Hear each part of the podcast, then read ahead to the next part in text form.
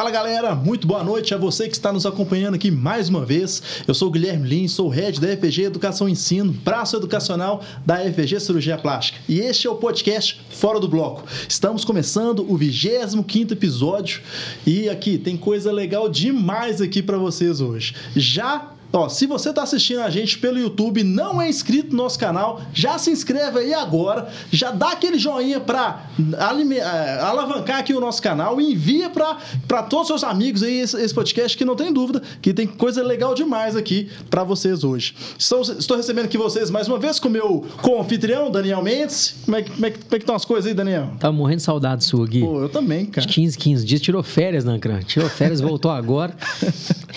Veio só ao prestígio, ele voltou, agora tava te contando só da Floripa, só pra fazer o podcast, amanhã tá de férias de novo. Não, olha só. Daniel tirou férias, tava lá na Itália, eu tive que tocar aqui sozinho. Eu, eu não esqueço aqui no nosso podcast.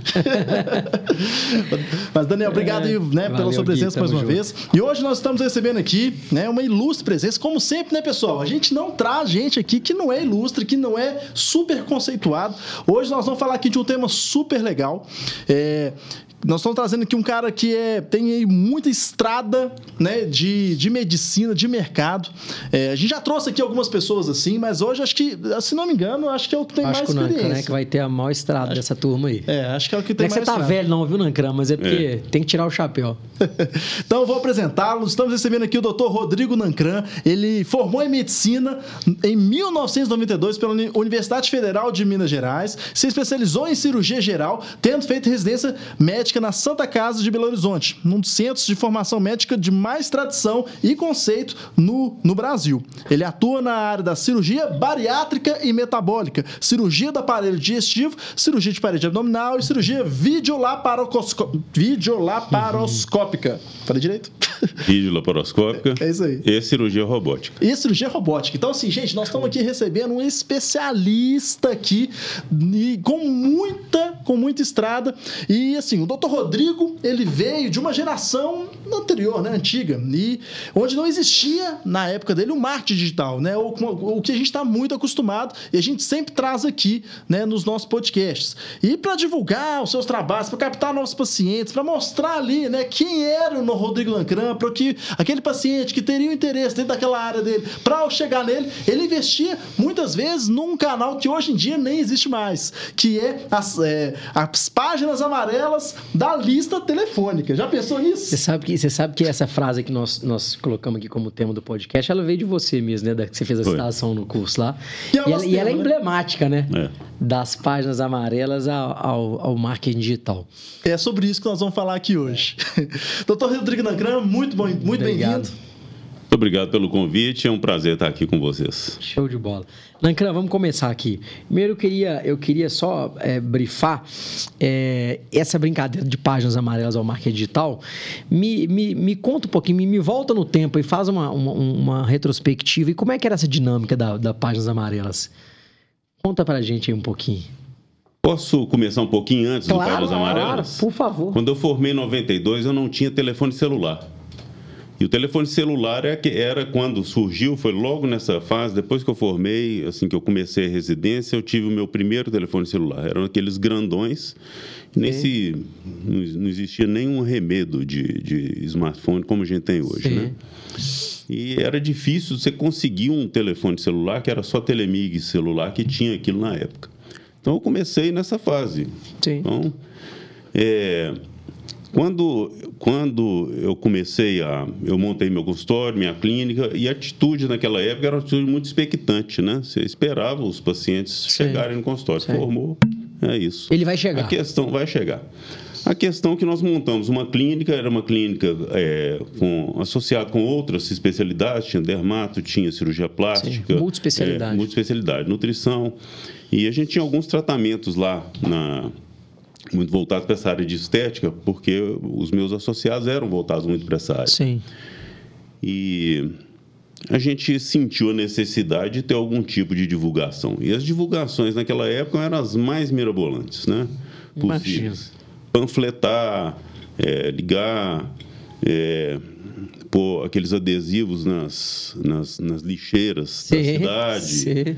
E assim, páginas amarelas, então, era uma necessidade, porque as pessoas procuravam as o que elas precisavam sim. de A a Z era um mecanismo de pesquisa. Era, era, um mecanismo de pesquisa. Era o Google da década de é, 90. Era um mecanismo de pesquisa. Todo mundo era obrigatório ter um páginas amarelas. Então você folheava lá, escolhia aquela, o que você estava procurando e ia.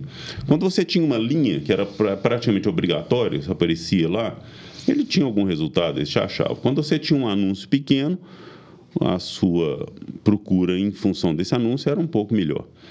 E quando você tinha um anúncio grande dentro do Páginas Amarelas, você tinha uma procura muito boa. Sim. E observando isso, o que, que eu percebi? Que tinham sempre os mesmos anunciantes na quarta capa, que era a capa, quando você vira ela de costas, ali o. Sim. Tinha anunciantes ali. Aí eu falei, eu quero essa quarta capa aqui. Falei, não, mas não tem jeito, porque esses anunciantes aqui não saem daqui. Eles renovam Sim. periodicamente, eles não saem daqui. Falou, então o negócio deve ser bom mesmo. É. E por um, um, golpe de sorte eu consegui uma meia quarta página. Sim.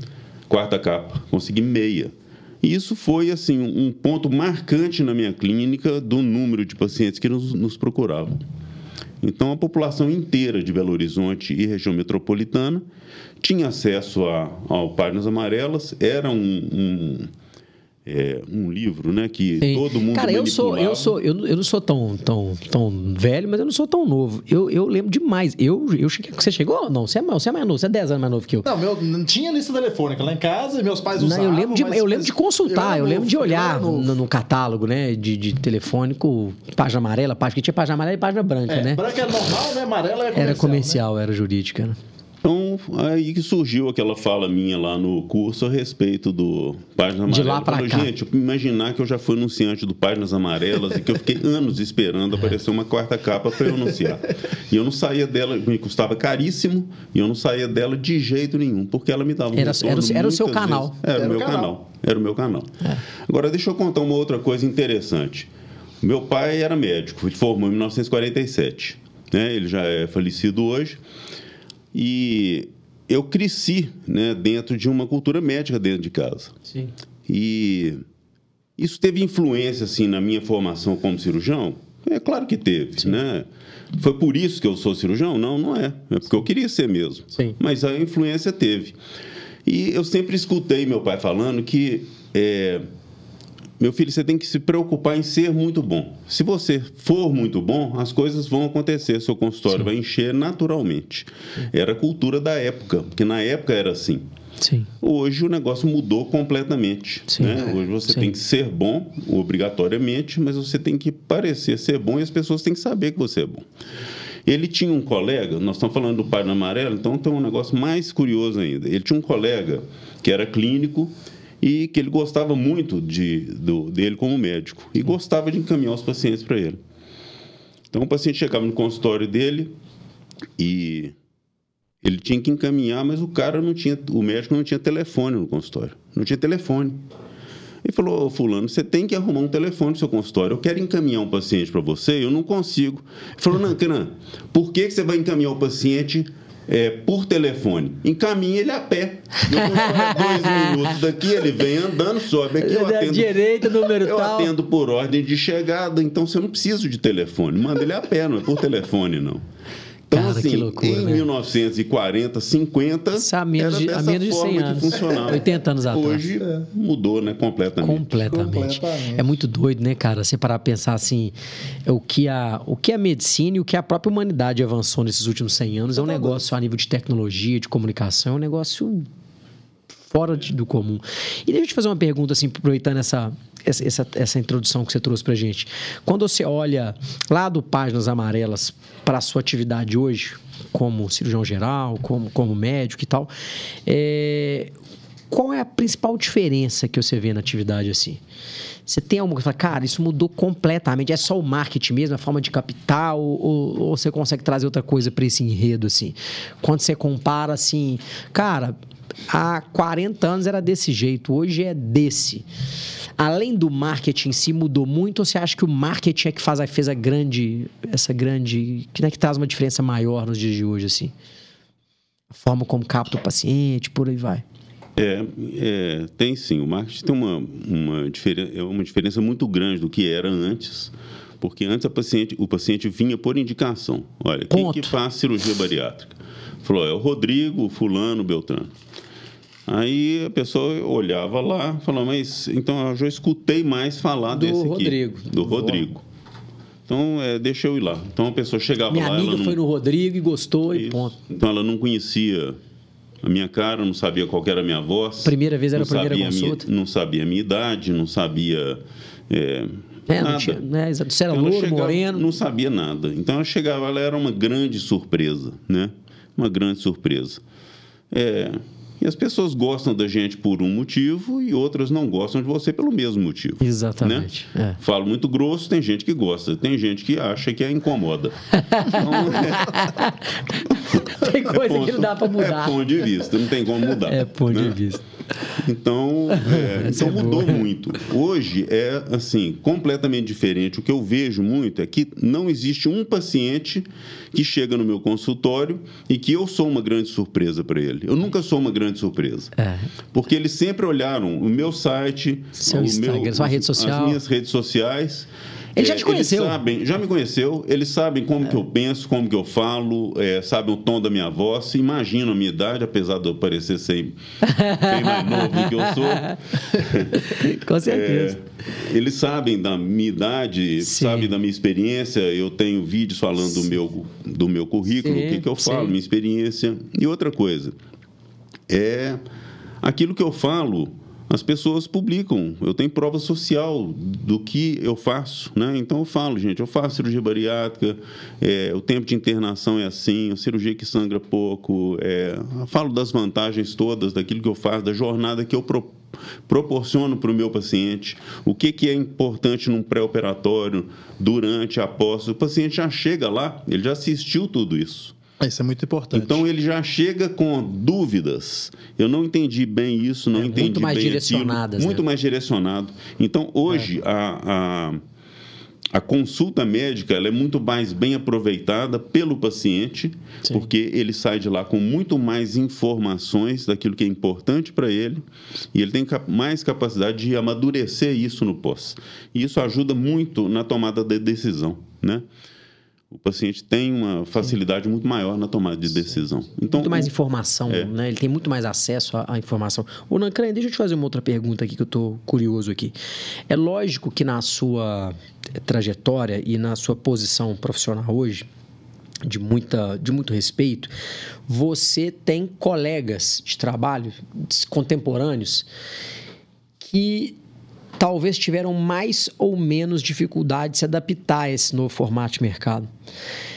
É, eu queria entender, assim, é, para você, o quão desafiador foi sair da páginas amarelas para o marketing digital, porque é uma transformação, é uma ruptura. Você está acostumado a um paciente que chega, você tem uma posição muito mais passiva, você é um bom médico, você, cara, tem uma puta de uma formação, tem excelentes resultados, a coisa vai acontecendo naturalmente. De repente você vai, os anos vão passando, os meses vão passando, o mercado vai mudando, as ferramentas vão se sofisticando, e a gente começa, você começa a perceber que o paciente não chega mais só dessa forma. Ou ele começa a funilar para um, né, para tem novos entrantes, uma turma mais nova, mais agressiva a nível de rede social, que está muito mais adaptada a esse mercado, porque já nasceu nele, né? Eu vejo, tem um filhinho novinho, e eu vi meu menino tem dois anos, cara, ele pega meu celular e ele já tem, né, a sensibilidade do touch no dedinho, né? Ele já movimenta para cá, movimenta para lá. Eu vejo que eu, de vez em quando, já olho e falo, caramba, que esse menino aqui daqui a pouco ele já tá mexendo no chat GPT aqui. Então, assim, como é que é essa? Porque assim, eu vejo, aí aqui trazendo um pouco para a plástica, que é o nosso negócio, eu consigo assistir é, de camarote algumas situações que eu tenho certeza que na bariátrica você deve ver isso também, que é a diferença entre pessoas que têm uma humildade de reconhecer a mudança e correm atrás, né? Fala, cara, eu preciso me preparar, eu preciso trazer esse conhecimento, o mercado está mudando, e aqueles que estacionam e sentam e falam, cara, não. Eu sou desse jeito, eu vou continuar assim. E, cara, e de certa forma começam a atrofiar. Porque o mercado não aceita. É, é, o mercado ele é soberano, né? Eu imagino que você deve ter vários exemplos de gente, cara, falou, não, eu sou assim, vai continuar chegando e muitas vezes para de chegar. E gente que, que, cara, que sai da zona do conforto e fala, cara, não, deixa eu me buscar me transformar. Porque eu lembro quando a gente se conheceu, eu lembro que a gente chegou a discutir um pouco sobre isso, que era, cara, que é foda, você tá acostumado a uma forma, tem 20 anos que você faz daquele jeito, de repente as coisas mudam. Você fala, puta, eu preciso me, me, me, me transformar aqui agora. Eu preciso abrir uma rede social, eu preciso dar a cara a tapa, eu preciso abrir uma caixinha de perguntas, eu preciso me desinibir, eu preciso falar de um jeito, porque as pessoas. Enfim, essas coisas todas. O que, que, que, que você já viu de camarote aí? Porque você deve ter colegas que, cara, que não mudaram. Né? E que perderam o mercado por isso, eu imagino. Eu vi de camarote, a maior mudança que eu vi foi a minha mesmo.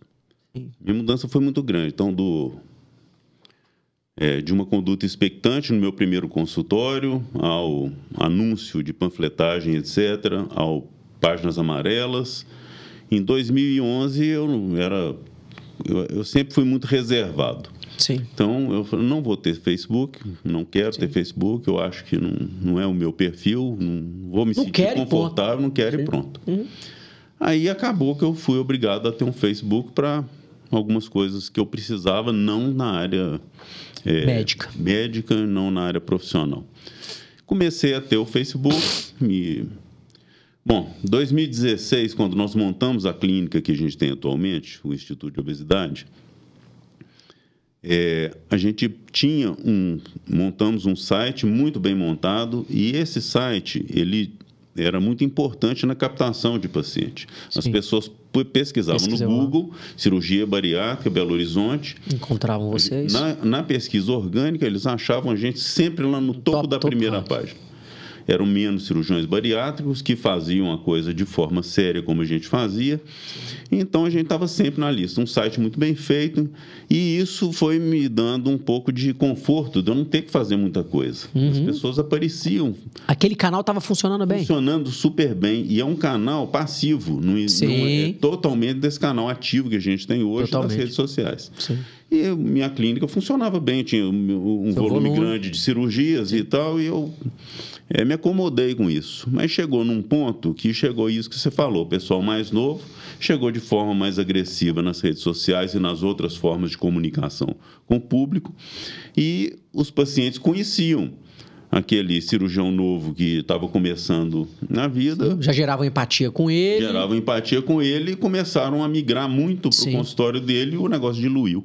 E o volume nosso da clínica, que somos mais de um cirurgião lá, eu e mais alguns, uhum. é, o negócio diminuiu, porque diluiu. Sim, total. Então nós tivemos que começar. Então eu comecei a fazer a, a minha rede social em, em, em função de é, dessa captação a partir de 2018. Então foi 2018, 19. Você falou, cara, vou tomar uma decisão tem aqui. Tomar uma decisão. Que, vou ter que e me. eu tive que fazer. Então eu tinha uma dificuldade muito grande de. Eu nunca gravei um vídeo. Sim para uma rede social, nem para mim mesmo. Sim, né? O máximo total. ali era completamente é diferente. É você falou, um perfil mais reservado. É. Então tive que aprender e eu procurei uma mentoria em certas coisas. Então, é, falar em uma mentoria em oratória. oratória. Oratória. Procurei, porque então, são coisas importantes, isso, são muito importantes, coisas assim, gestos que você não pode fazer. Você pega muitos, tem muitos políticos aí que fazem gestos obscenos enquanto estão falando o tempo todo, né? uhum. né? E a gente aprende postura para onde olhar quando você tem um público, assim, isso é muito importante. E a, a ter um pouco mais de atenção na, na forma de fluir a sua, a sua oratória. E dizer alguma coisa, que não é falar, falar, falar e não dizer nada. Né? É, exato. Isso é outra coisa. É. Então, isso foi muito importante. Então, eu procurei isso, porque era uma dificuldade que eu tinha. Tinha, tenho ainda, né? Só que Sim. hoje menos. Hoje é melhor Cara, um você sabe que. Deixa eu te contar um negócio, eu te sigo, né? Eu sou seu, seu, seu seguidor. Ah, eu, eu, tô, eu, eu, sou seu fã, eu dou dois cliques lá. Vou anotar, sou... espera, deixa eu anotar aqui no meu currículo. e. E, cara, é engraçado, né? E eu. E eu eu tô para te falar que né, não é porque você está aqui hoje não, mas eu já tinha notado isso. E é, logo, obviamente, eu comecei a te seguir quando a gente se conheceu no curso. Eu comecei a te seguir ali. E, e eu comecei a ver algumas aparições suas, alguns vídeos seus, falando lá, ó, minha agenda tá aberta, não sei o quê. E eu vejo que da primeira vez que eu vi, Até hoje, até a última vez que eu vi, eu lembro que da última vez que eu vi, eu lembro de eu ter reparado internamente, mas cara, que evolução. A forma de fazer, o sorriso, o tom de voz. Pra mim, que, que vi um vídeo ali, né, logo quando eu te conheci, pra, sei lá, eu comecei a te seguir, você fez o curso tem o quê? Uns um ano? Acho que foi no final do ano passado. Novembro, é. É, novembro, vai fazer um dezembro. ano daqui a pouco. Novembro. Então vamos botar um pouco mais de seis meses. Eu já vejo uma diferença grande. Ou seja, existe ali um treinamento, um exercício de. É. É, isso é muito legal. quanto mais você faz, né, cara, você vai se pegando a- o jeito, né, vai ficando mais, né? Então foi uma escolha. Você falou, cara, eu vou mudar. Vou ter que fazer esse trem, vou enfiar a cara nesse negócio aqui, vou pegar minhas dificuldades e vou Não foi embora. uma escolha, foi uma necessidade. Foi uma necessidade. Eu tive que fazer. É. Porque aquela, aquilo que eu fazia antes não funcionava funcionando mais, mais. e ia cada vez. Te esgoelar mais. É. É. É o mercado. E tem né, dado agora. resultado, Nancran? Tem, muito, muito resultado. E outra coisa é o seguinte: é a especialidade em que você está, né? Então, a cirurgia bariátrica é uma demanda direta. O paciente te. Eles têm o próprio diagnóstico, ele se faz o diagnóstico, ninguém precisa de falar com ele que ele tem obesidade. E, então, ele não precisa de procurar um médico para isso. Então, ele decide que, depois de tentar anos, tentar muitas dietas, eh, muitos medicamentos, não funcionou, Vou. hoje está na mídia e todo mundo sabe que a cirurgia bariátrica é o melhor tratamento, o mais eficiente obe- contra a obesidade. Então, é uma procura direta. É diferente de um cirurgião oncológico, por exemplo. É, faz pouca diferença para ele como profissional. Total. Por quê? O cirurgião oncológico ele está inserido num núcleo de oncologia. Então, esse núcleo é que vai gerar paciente cirúrgico para ele. Sem dúvida. Ele vai procurar, então ele não vai num. é, ele vai num, num centro de Sem especialidade dúvida. Sem de, dúvida. De cirurgia oncológica. Né? Porque ele tem um câncer e precisa de tratamento. É, Qual ele ser? vai atrás da solução. vai atrás da solução. E a solução ela é sempre um conjunto de coisas. Se ela for só cirúrgica, esse paciente vai ser direcionado para o cirurgião. Se no contexto do tratamento dele, cirurgia for uma das coisas, além da quimioterapia, radioterapia e outras coisas, imunoterapia, ele vai ser encaminhado para o cirurgião. Então faz muito pouca diferença se ele tem uma é, um- uma rede social, uma divulgação. Total. Né? É diferente, A divulgação ela é institucional, não é Sem dúvida. individual como o meu caso. Sim. A nossa comunicação institucional é importante, Sim. importantíssima. Ela é tão importante porque o cirurgião bariátrico ele não atua sozinho. Há 20 anos atrás, eu achava que eu era o todo-poderoso, que eu ia operar, todo mundo ia ficar magro e ponto final. E não é assim que funciona. Você depende de uma boa condução de um pré-operatório pela equipe interdisciplinar. Você precisa, durante o período de internação, de uma atuação eficiente de cada um dos membros da equipe cirúrgica e da equipe hospitalar. Então, a gente faz o treinamento da equipe hospitalar para aquilo que a gente precisa para o nosso paciente ter uma boa evolução. E a gente precisa de uma condução do pós-operatório muito adequada desse paciente para que ele tenha um resultado adequado. E é fundamental que o paciente entenda que o comprometimento dele durante toda a jornada, no pré, durante a internação cirúrgica e no pós-operatório, é fundamental para o próprio resultado. Eu não vou emagrecer ninguém. A minha equipe não vai emagrecer ninguém. O meu paciente vai emagrecer com a nossa ajuda. Então, nós vamos proporcionar para ele, durante toda a jornada, tudo aquilo que ele precisa para ter um emagrecimento saudável, eficiente e permanente. A gente quer esse paciente vivendo mais tempo, vivendo melhor, Sim. é, sem essa, esse incômodo da obesidade, né? Sim. É, você acaba. É um ecossistema ali em torno dele, né? É. Cara, e, e deixa eu- eu te perguntar outra coisa assim. Hoje você que faz sua rede social? Ou você, quando eu falo você, é você é o cara que, que, que, que abre, que faz a caixinha, que responde, que interage, ou você hoje tem uma pessoa para te dar um suporte Olha, e tal? Eu até um, dois meses atrás, eu tinha uma... uma Uma social media. É, uma menina que fazia uma, uma- uma, uma menina que fazia uma rede social sua. é, não, é um... Como é que chama essa empresa aqui? Agência. Agência. Uma agência, é, uma Eu tinha agência. uma agência de marketing que cuidava disso para mim. Aham. É, foi muito importante porque eu tinha, eu não tinha Instagram.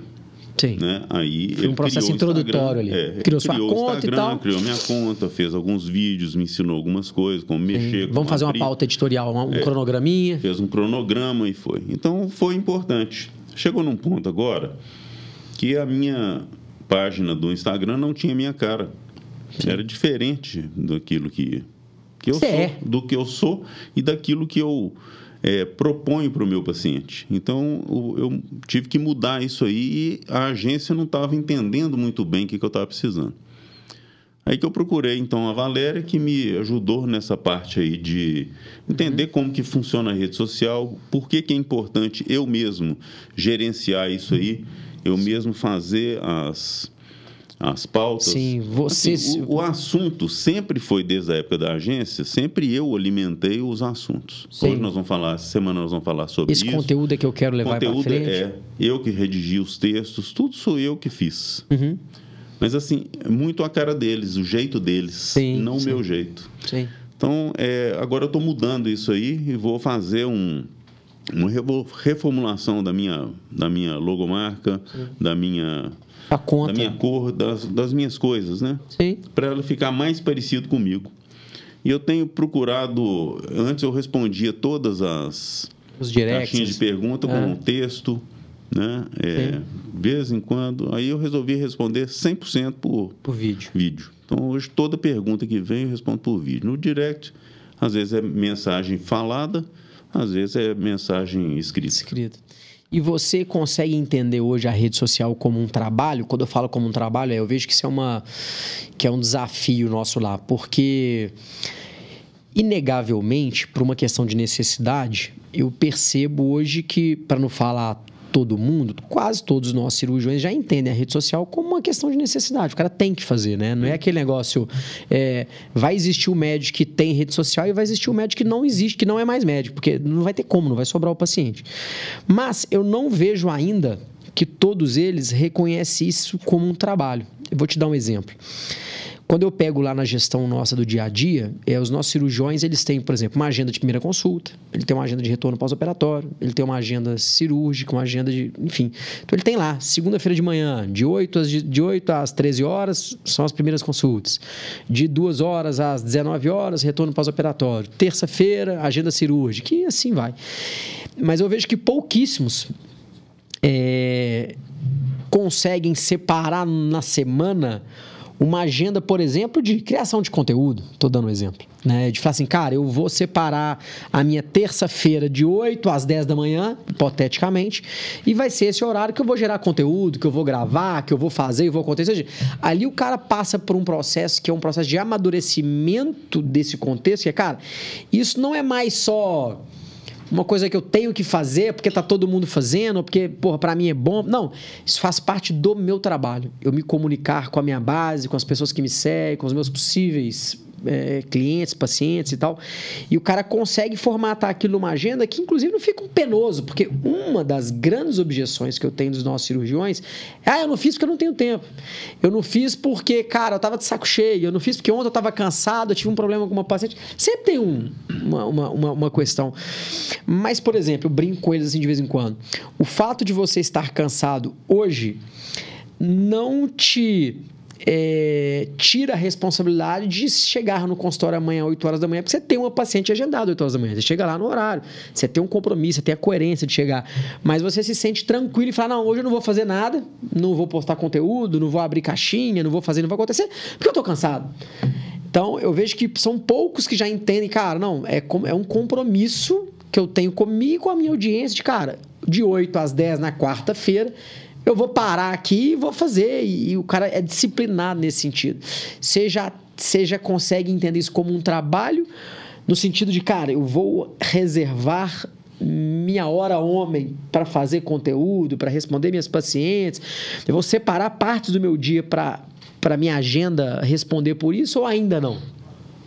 Ou você ainda está meio, meio no processo de, ah, deixa eu fazer isso aqui hoje, ontem eu esqueci, agora eu vou fazer de novo? É, eu estou nessa fase de amadurecimento disso aí. Mas eu acabei de falar alguns minutos atrás, de que hoje o paciente chega no consultório, ele já me conhece, ele já assistiu os meus vídeos, o que, que eu penso, a minha opinião sobre a obesidade, sobre o tipo de coisa que ele tem. Ou seja, né, a consulta ela já começou. Já começou. Na hora uhum. que o paciente abriu o meu Instagram, assistiu os meus vídeos. Então você já consegue paciente... perceber essa, é. essa necessidade então, ela é isso. obrigatória. Então, da mesma forma que segunda de manhã, terça, segunda à tarde, terça de manhã eu tenho consultório, quarta de manhã, quarta à tarde eu tenho minha agenda de cirurgia, quinta de manhã eu tenho meu ambulatório de obesidade, é, Sexta-feira eu opero obesidade na Santa Casa com os meus residentes, a quem eu ensino a fazer cirurgia.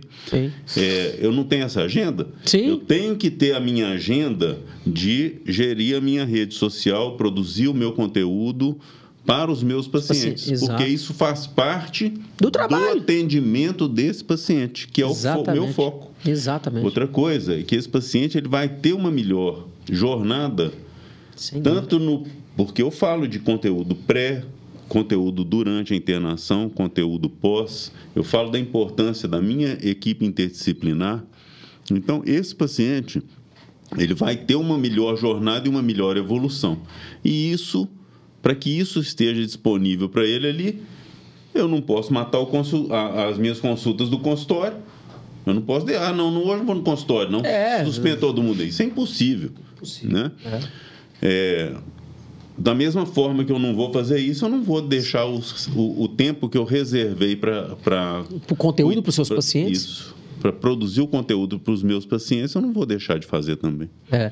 E eu vejo que assim, é, a turma até faz, mas são poucos que entendem que isso passou a ser um trabalho que ele tem que enquadrar é. isso como um trabalho de agenda e tal, né? Isso faz, é... faz mais por, por obrigação. É, não faz assim, né? até uns gostam de fazer, mas, mas faz aquele negócio assim, ah, não quero fazer agora, ah, então não vou fazer. Não, é prioridade. Não, né? é, amanhã eu faço. Sendo que é o que você falou, na primeira consulta você não tem como fazer isso. É, amanhã eu não vou. Não existe, tá todo mundo agendado, né? O Nancra, como é que tá o mercado da bariátrica hoje? Tá muito competitivo, não tá? É... O mercado mudou muito da bariátrica? Ah, mudou demais. Isso há um tempo atrás você contava nos dedos em Belo Horizonte quem fazia cirurgia bariátrica bem. Né? Hoje não. Hoje você tem uma uma quantidade muito grande de cirurgiões. Estou falando de Belo Horizonte. Né? Sim, né? especificamente. É, tem uma quantidade muito grande de cirurgiões muito competentes. Deixa eu perguntar, mas bons é, profissionais? Bons, muito competentes, fazendo um trabalho muito bom. É, então o mercado diluiu muito, mas o número de pacientes aumentou demais. Sim. Paciente de, com obesidade, com indicação cirúrgica, é o que não falta em lugar nenhum no mundo. O Brasil hoje tem. É um entre, problema do mundo, né? É. O Brasil hoje tem entre 4 milhões e meio e 5 milhões de obesos, obesos móveis com indicação cirúrgica. Caramba. Nós não fazemos 100 mil. Se a gente tivesse fazendo 100 mil, eram 45 anos para operar os que já existem. Fora os que não são Fora obesos hoje, que, que vão virar amanhã. amanhã. Né? Então, é, tem uma essa... demanda reprimida absurda. Aí. Tem. grande. Então, tem paciente para todos esses aí? Tem muito mais do que a gente dá, a gente dá daria conta. conta. de operar. Sim. E hoje, a, a, cirurgia bariátrica, diferente da cirurgia plástica, né? Ele está muito fundamentado no plano de saúde, né? Hoje, o, como é que funciona assim para você? Assim? Você tá, hoje você trabalha mais com plano ou mais particular? É, o plano de saúde é muito importante para a questão do, do paciente com obesidade, né? porque é uma internação que, apesar de curta, é uma doença que tem um custo, assim, e muitos dos, desses obesos não têm condição financeira para poder arcar com isso. Mas tem o plano de saúde. Então, o plano de saúde é importante? É importantíssimo, né? E fora assim, né? Fora que não é uma cirurgia. É... Você pode acabar tendo uma complicação em intercorrência que o plano cobre, né? O que você estava contando é. pra gente. Assim, é raro, né? A complicação hoje em cirurgia bariátrica, ela é menor do que 0,2%. As pessoas não entendem o que, que é isso. Uma cesariana, ela tem 3,5% de complicação. Está explicado. Então, a cirurgia bariátrica, ela tem 0,2%. É perigoso fazer uma cirurgia bariátrica? Não. não. É uma cirurgia que evoluiu muito também, né? Porque antigamente demais. se fazia ela aberta, né? Minha, minha sogra, ela fez. Ela tem uma cicatrizona, assim, porque ela fez, ela fez, ah, sei lá, quantos anos? Uns, 20, uns 30 anos atrás. Uns 30 Mudou muito, Nacran, a, a parte técnica, tecnológica do... Nossa, demais. Demais. Tanto essa mudança é responsável pela mudança do resultado, né? Hoje o índice de complicação é tão baixo por uma questão de treinamento. Os cirurgiões todos operam muito mais hoje. Quem mexe com cirurgia bariátrica hoje praticamente mexe só com cirurgia bariátrica. Sim, um especialista. É. Então a gente opera assim. Ano passado, a nossa clínica, o Instituto de Obesidade, nós operamos 900 cirurgias. Cacete. Então é um volume grande. A experiência da gente é enorme, né? É muito grande. Hoje é feito por quanto vídeo. Que é, quanto que é, Nancran, curiosidade, uma cirurgia, você pegar um obeso, vamos chamar de convencional, né, sem nenhuma complicação é, específica, é, adicional, se o cara fosse fazer isso no particular, quanto que é uma cirurgia bariátrica hoje? Não, não, não é com uma é. referência igual vocês um e, e num hospital legal, de primeira linha? Isso, um paciente que não tem nenhuma... É... Assistido por nenhum plano, nenhuma seguradora. Nenhuma nenhuma. seguradora. Vou pagar no coco. Tá e que não tem, assim, é um paciente comum que não tem nenhuma comorbidade que vai gerar uma internação mais longa ou não vai ter nenhum Sim. tipo de eh, prolongamento na sua internação. Perfeito, né? perfeito. Ele vai gastar entre 28 e 35 mil aqui em Belo Horizonte de uma média geral. Sim, é uma Essa referência. É uma referência. Isso incluindo o quê? Hospital de boa qualidade, porque não se opera cirurgia bariátrica em hospital que não esteja preparado para isso. Uhum. É fundamental. Você não vai fazer uma cirurgia bariátrica com quem tem é, quem não tem expertise para isso. Né? Então você tem que ter uma equipe que esteja habituada com esse tipo de cirurgia. É, você tem que ter uma equipe interdisciplinar né? e você tem que ter uma assistência muito boa para esse paciente. Sim. Material, você não vai usar material de má qualidade. Então, a, é, o resultado ele é diretamente proporcional à qualidade do material que você usa. Se você Sim. usou um grampeador de má qualidade, você aumenta muito o risco desse paciente desenvolver uma, ter uma evolução ruim, uma fístula, Sim. um sangramento, alguma coisa. Sim. Operar sem uma tesoura coaguladora, no equipamento que a gente usa durante a, a cirurgia, que a gente restrinja o sangramento cirúrgico a gotas. O sangramento é praticamente zero numa cirurgia bariátrica. Quando você, então, começa a economizar para diminuir o valor para o paciente, você aumenta o risco da, da cirurgia, o risco para o paciente. Então, você tem que ter esse valor, inclui o quê? Hospital de boa qualidade, material de boa de qualidade profissionais. E, e, profissionais de, de boa qualidade. É. Urancran, e o mercado da, da bariátrica, ele, ele avançou, é, sofisticou, como eu percebo que o da plástica ele tem, ele está nesse caminho de, de aglutinação ou empresariamento da atividade. Então, por exemplo, você tem o mercado da plástica, exemplo, você tem em Belo Horizonte, a gente tem aí em BH quase 400 cirurgiões plásticos, 300 e alguma coisa.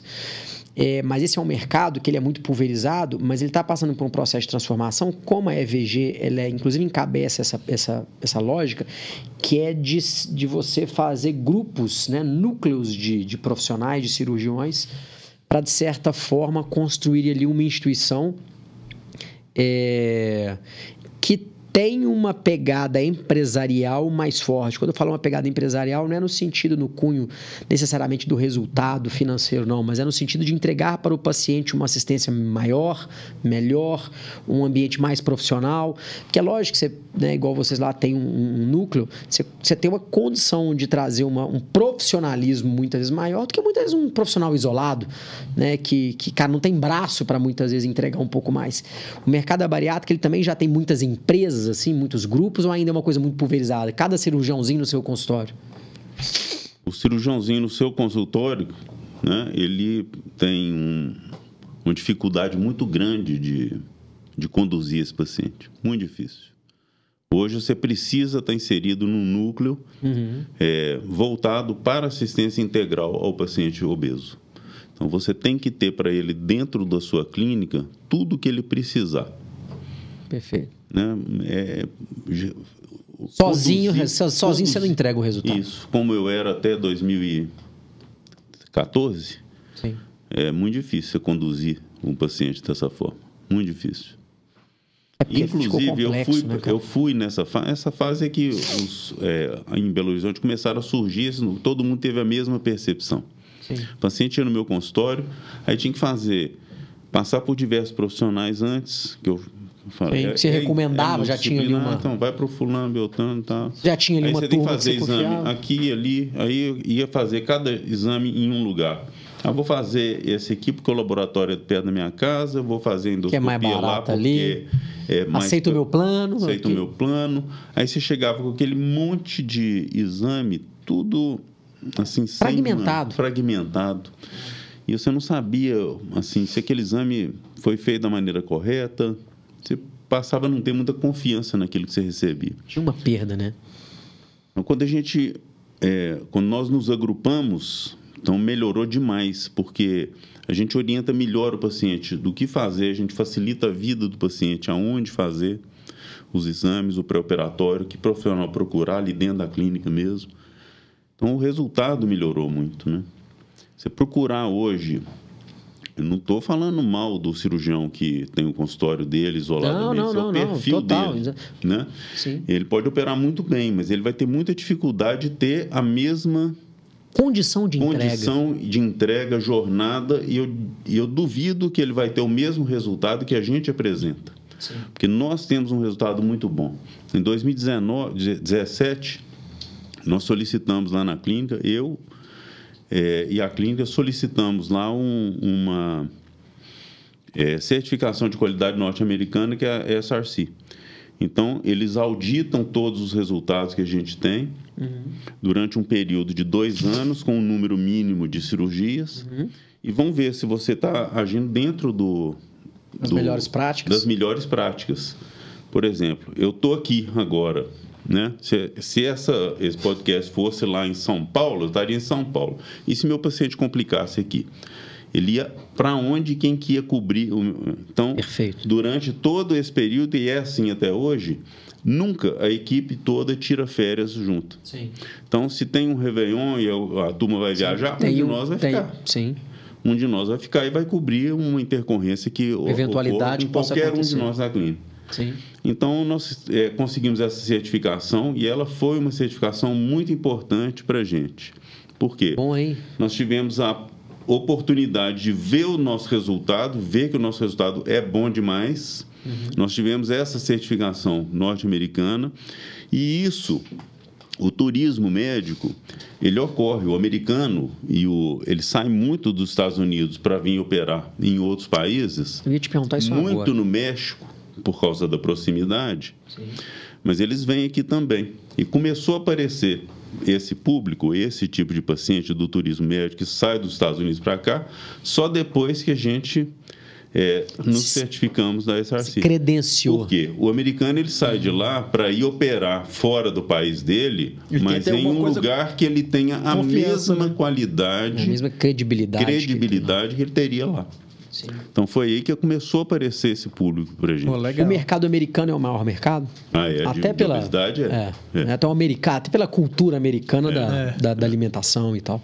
Eles fazem E- mais, eles fazem o dobro de número de cirurgias bariátricas que a gente faz. E nós somos o segundo país no mundo em número de cirurgias Estados Unidos, Brasil. Brasil. E a nível de proeficiência técnica, o brasileiro, o cirurgião brasileiro, deixa alguma coisa a desejar para o cirurgião americano? Aí aqui eu falando do profissional, ponto um. Ponto dois, a infraestrutura brasileira, premium, né, que tem o melhor para ser entregue, deixa alguma coisa a desejar para a estrutura americana? Não. Nosso cirurgião tem a mesma capacidade, o mesmo treinamento, a mesma experiência do cirurgião norte-americano. Mesma coisa. Então, o número de cirurgias que o cirurgião. Estou falando do cirurgião é, dedicado a Claro, isso. de primeira linha. E é isso. Então, ele tem a mesma Não deixa a desejar. Nada, nem nada. Em estrutura, a gente usa os mesmos materiais, a mesma tecnologia. Se é por videolaparoscopia, os equipamentos dos hospitais que a gente opera são os mesmos que a gente vai encontrar no, lá nos Estados Unidos. E é, robô, a gente tem acesso aqui em Belo Horizonte, tem cinco robôs, né? De, da melhor Ponta, de qualidade, os mesmos que se encontram nos, nos melhores centros nos Estados Unidos. Então, ou seja, zero a zero. 0 a 0 É, não deixa é nada a desejar. E deixa eu te fazer uma pergunta. Na plástica, a gente tem observado nos últimos anos um crescimento muito grande do que a gente está falando aqui do turismo cirúrgico, né? Mas eu percebo uma diferença, duas vertentes. Uma primeira vertente que é o brasileiro que mora no exterior, seja nos Estados Unidos ou seja na Europa. E esse cara, essa paciente, ele acaba vindo para o Brasil por uma questão bem de oportunidade. Quando eu quero de oportunidade, eu quero dizer assim: ela aproveita que ela vai vir para o Brasil para operar, seja por um período de férias que ela está né, do emprego dela nos Estados Unidos ou na Europa, e aproveita e vai ver a família. Então ela faz uma dobradinha e fala: cara, eu vou para o Brasil, vou operar. O Brasil, no caso da plástica, ele é reconhecidamente como o maior e melhor centro estético cirúrgico do mundo. Então, assim, o Brasil hoje ele é, ele é, ele é, ele é mais bem visto a nível de qualificação dos seus profissionais do que, o, do que os Estados Unidos, do que o, o europeu. Então, o Brasil é bem, é, ele é um grande centro, então os pacientes do Brasil vêm. E eu tenho começado a perceber americanos, que não, não era uma coisa que acontecia muito, vinha muito brasileiro que morava fora, né? Brasileiro que morava fora. Agora nós estamos começando a receber pacientes realmente americanos, né? O, o estrangeiro mesmo. E aqui já é por uma outra condição. No nosso caso, é muito por uma condição de moeda né, da desvalorização do real. O cara fala assim, cara, eu vou pagar, sei lá, 15 mil dólares numa cirurgia de contorno corporal nos Estados Unidos. É, aqui no Brasil eu vou pagar 35 mil reais. Pô, 15 mil dólares vezes 5, né? São 75 mil reais. Ela vai pagar 35 aqui. Então a diferença num a um é mais ou menos parecido, mas na hora que você converte a moeda desvalorizada, fica financeiramente muito vantajoso para essa paciente vir fazer num lugar que é considerado uma grande referência e voltar com o resultado que o, o, o Brasil, até por uma questão cultural também, ele é uma grande referência em contorno corporal, né? Liposcultura, é. lipoabdominoplastia e por aí vai. É, você percebe na bariátrica esse movimento parecido no sentido de que ah, é, tem um brasileiro obeso lá fora que vem para o Brasil por essa questão, cara, meu país, minha língua, meu conforto e, e o estrangeiro que vem por uma questão financeira, de, cara, é mais barato porque, por exemplo, o americano que vem para o Brasil, eu imagino que ele não vai ter um plano, né? Ele vai pagar em, no particular. É, tem um turismo já vivo, assim, ou é ainda uma coisa meio que tímida no, público bariátrico? Você consegue realmente trazer um paciente de fora? Que hoje, por incrível que pareça, por exemplo, estou vindo nós estamos aqui nessa podcast agora. Eu estou vindo de uma reunião, um canal nosso de aquisição é, é Performance, que é Ads, né? Que é o Meta Ads o Google Ads. E a gente estava discutindo qual seria o melhor criativo para a gente impactar um público tanto um brasileiro que mora no exterior, quanto um estrangeiro, quanto um americano, que aí tem que ser uma, né, uma publicidade em, em língua estrangeira e por aí vai. E, e aí a gente percebeu nessa discussão, nesse brainstorming lá, que para o brasileiro é, a consciência e a objeção era uma, para o americano a consciência e a objeção era outra. Para o brasileiro era muito essa questão da oportunidade de vir para o Brasil, um grande centro, a melhor referência, se aproveita e faz um turismo. Para o americano era outro, o americano era mais dinheiro. Você, o que você vai conseguir aqui melhor e mais barato. Né? Na, na bariátrica já tem assim de forma muito nítida ainda não? Tem. O brasileiro que mora nos Estados Unidos, no exterior de uma forma geral, na Europa em, em, também, uhum é, eles têm muito mais dificuldade de acesso a uma cirurgia bariátrica lá uhum. do que aqui. Tanto para quem tem o convênio, quando, como também para quem tem o dinheiro para pagar. Então, aqui vai ser mais, vai ser um, um, valor muito menor do que é nos Estados Unidos ou na Europa, por causa de uma conversão direta do dólar e da, do euro mesmo. Sim. É, como também de facilidade de acesso ao, a cirurgia, a cirurgia lá nos Estados Unidos e na Europa. E por quê? É, por quê? Uma questão burocrática do modo é, operantes deles lá. É, é uma questão burocrática, lá é difícil. Até assim, a, o acesso ao médico, a receptividade do, do profissional, do médico lá com relação ao paciente é diferente da gente. Sim.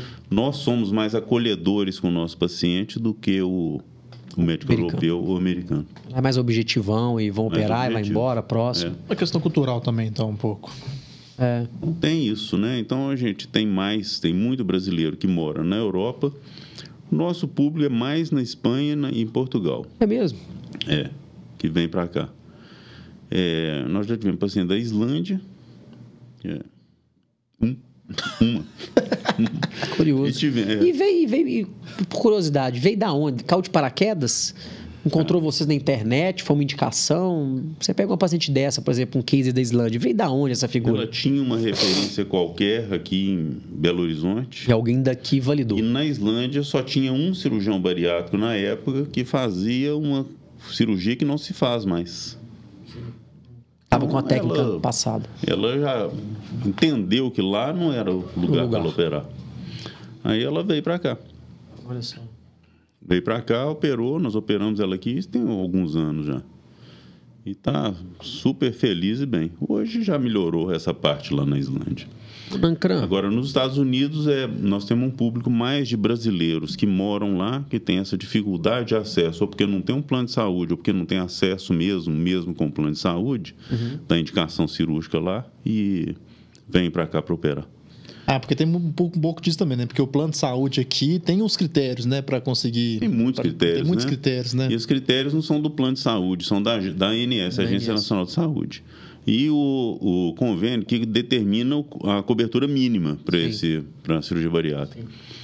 Até tem que ter mesmo, senão os Tem. planos de saúde quebram. Então, sem- então, tem, tem gente que está um pouquinho Qualquer gordinho, gordinho. tá achando, tá achando que deve fazer uma cirurgia bariátrica. Então, qual que é o limiar? Qual que é a régua mínima? Se você considerar o cara como na doença do obeso, o- qual é o IMC? a gente, estar o quê? a gente usa o IMC, né? Que é Aham. o peso dividido pela altura, dividido pela altura de novo. É, Era tri- quilograma por metro quadrado. Na época que minha esposa fez era 35 a 40 com comorbidade, 40 aí já nem precisa. Aí nem Olha precisa só. ter. Já mudou? Exatamente. Dos 25 aos 30 é o sobrepeso. Uhum. De 30 a 35, obesidade grau 1. 35 a 40, obesidade grau 2. Obesidade grau 3, acima de 40. Acima de 50, a gente considera o superobeso. Que é, que é o limite máximo. As indicações são: o superobeso, ele basta ter a superobesidade. Acabou. Ele não tem que comprovar nenhum tipo de tratamento clínico. Eu estou falando do convênio, das Sim, regras sim, da INES. sim, sim, sim, tá? sim. Regras da INES. Ele não tem que comprovar tempo de tratamento, por quê? Se ele tiver que comprovar tempo de tratamento, cada dia que ele perde de É um risco esperando a que- é um cirurgia, risco aumenta demais, o risco dele é muito alto. Então, dos 40 aos 50, é, independente de ter ou não alguma comorbidade, ele tem indicação cirúrgica desde que ele tenha tentado tratamento clínico por dois anos com mau resultado. Dos 35 aos 40, que é obesidade grau, é, grau 2, tem que ter uma comorbidade associada à obesidade. Uma hipertensão arterial, uma dislipidemia, uma, um ovário policístico, infertilidade ou várias outras coisas. Minha esposa tinha ovário policístico e conseguiu por conta É. disso.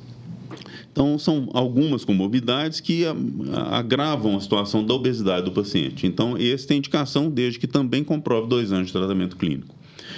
E na obesidade grau 1 tem uma regra própria.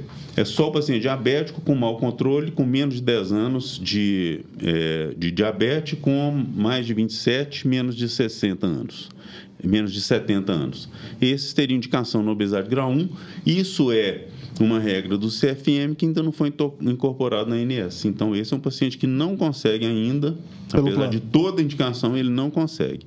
Agora, é, pensa bem numa coisa. Toda doença a gente não quer tratar na fase inicial. Por que, que a mulher faz mamografia É, anualmente para poder detectar um- uma lesão Quanto antes, início melhor. dela com a possibilidade de resultado muito melhor da cirurgia? É, na obesidade, a gente não pode pensar de forma diferente. Por que, que a gente tem que deixar a obesidade se agravar tanto assim para poder ter uma indicação cirúrgica? Por que, que a gente vai operar o obeso mórbido só? Então, eu penso diferente. Sim. Eu Tem um acho que a obesidade nessa lógica. contrassenso. Eu acho que a obesidade tratada na sua fase inicial, acho não. A Certeza. obesidade tratada na sua fase inicial, ela vai ter um resultado melhor do que Sim. naquele paciente que evoluiu durante muitos anos e acumulou diversas doenças. Depois que uma artrose de joelho e quadril, um diabetes e, um, e já estão é, Tem estabelecidos, muito o que fazer. o resultado é muito pior do que aquele paciente que ainda não desenvolveu. Então, gente, o paciente, qual mulher ou qual pessoa que tem um IMC de 31, 32, que está feliz porque está com 31, 32? Tem uma obesidade que incomoda demais, né? Sobre todos os aspectos da vida dela. Por que, que tem que esperar chegar nos 35 e ficar diabética para operar? É. Se ela está com 32, passou um- uma temporada grande com 32 de MC e tem, não está feliz com aquilo.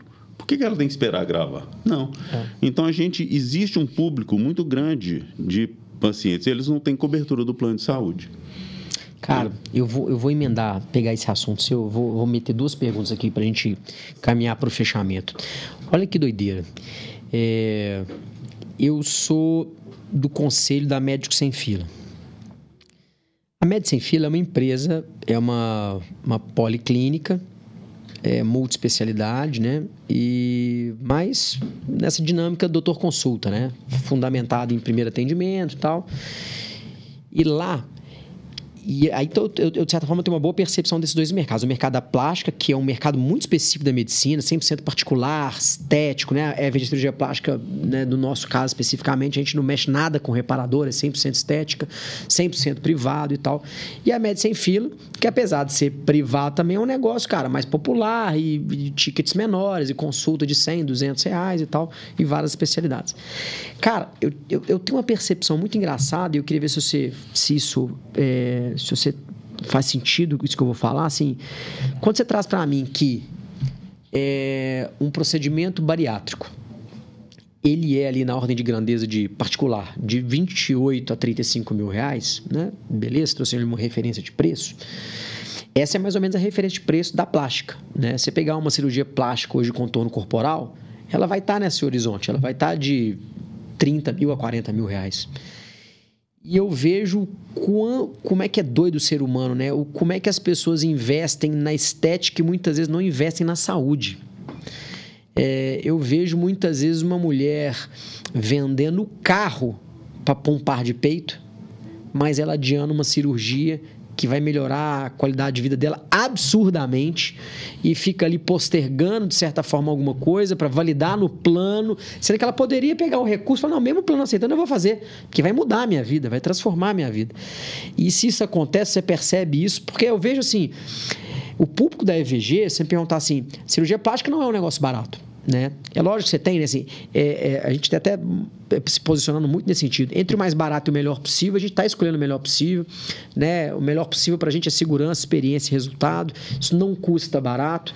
É, mas eu percebo que, olhando para o nosso público-alvo, que é a mulher adulta jovem, que vai estar tá separada entre a mulher antes da maternidade e a mulher depois da maternidade, é eu tenho muitas pacientes que, se eu pudesse puxar a ficha dela, eu sei que ela não tem um poder aquisitivo para queimar 40 mil reais. Cara, mas aquilo é um sonho, ela junta, ela faz, ela acontece, ela vende, precisa vender e realiza aquele sonho. E eu vejo que muitas vezes, quando você migra da estética para uma dinâmica da saúde, e eu vejo na Medicine Filo, o cara para pagar mil reais numa cirurgia de joelho, ele acha ruim porque se não for no plano ele não vai fazer. Cara, é para sua saúde. Como é que é? É, é muito engraçado isso. Como é que é? É, é, é doido isso. Porque é o que você está falando do contrassenso, né? Para o plano, o plano ele vai adiando aquilo e leva o cara para o limite para aceitar e é um contrassenso. Porque, cara, talvez fosse muito mais barato você fazer antes e evitar uma série de, de, de prejuízos para o paciente em outras especialidades. Você acaba tendo que arcar de toda forma. Era muito melhor atuar na, na origem. Mas mesmo que isso não acontecesse, que o próprio paciente tivesse a consciência de não, eu cheguei no IMC X, né, eu já reconheço que eu não estou legal, eu tenho uma solução, né? É, e você percebe que o paciente ele, ele, ele, tem um pouco mais de dificuldade de pagar a saúde e ele acaba pagando a saúde só quando não tem mais jeito, realmente, já está fudido, aí não tem como fugir. Né? Você tá, eu tô, tô para morrer, não tem o que fazer, eu vou lá e gasto. Mas isso também poderia ter sido gasto muito antes. Né? Você vê, quem gasta com prevenção? É muito pouco. Né? Você vai assim, ah, vou no médico, vou olhar, vou fazer um acompanhamento, vou. É, o, o, cara vai gastar. Na saúde, o cara vai gastar quando ele já está ou no limite da dor, ou ele já está realmente pronto para, tipo assim, não, não tem o que fazer.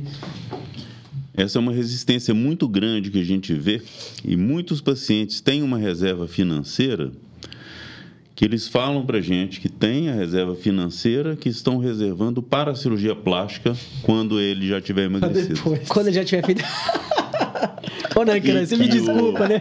E que a cirurgia bariátrica ela vai ter que fazer pelo plano de saúde. Isso, isso quando não tenta a reparadora pelo plano.